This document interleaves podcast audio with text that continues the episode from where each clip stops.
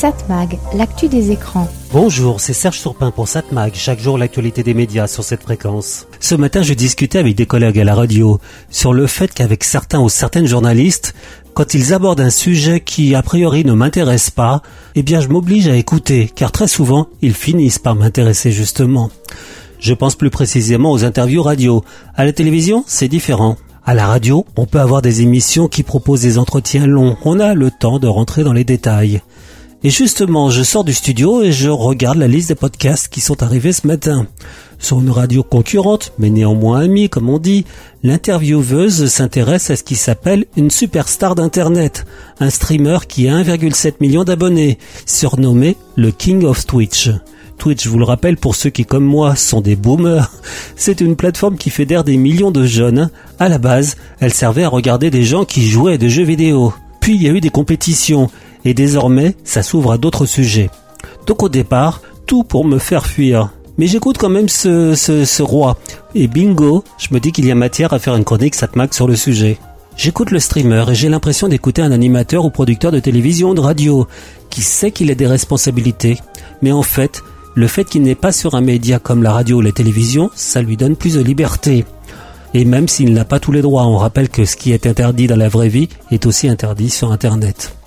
Et là, je me pose une fois de plus la question sur la pertinence de vouloir faire une différence entre médias traditionnels, diffusés sur les ondes ou les réseaux, pour schématiser la radio ou la télévision, et les plateformes et réseaux. D'ailleurs, justement, j'écoute juste après un autre podcast où là est interviewé un responsable d'une plateforme dédiée à 100% au basketball. Et je vois vraiment pas la différence entre l'interview d'un responsable radio ou télé avec ce responsable d'une plateforme. En plus, les audiences de ces plateformes sont loin d'être négligeables, des millions de vues. L'interview par le youtubeur Hugo Décrypte de Emmanuel Macron, notre président de la République, a été vue par plus d'un million cinq cent mille internautes. Certaines compétitions sportives organisées par des plateformes sont elles aussi vues par des millions d'internautes, sans compter le nombre de spectateurs qui viennent voir sur place la compétition, parfois plusieurs dizaines de milliers. J'écoutais un extrait d'une émission diffusée sur Twitch. J'avais un peu l'impression d'écouter TPMP, l'émission d'Anouna, mais plus dirigée vers un jeune public. On rappelle que Hanouna, contrairement à ce qu'on pourrait croire, est regardé plus par un public assez âgé on a quand même l'impression que justement Cyril Hanouna s'est inspiré de ce qui se fait sur Internet.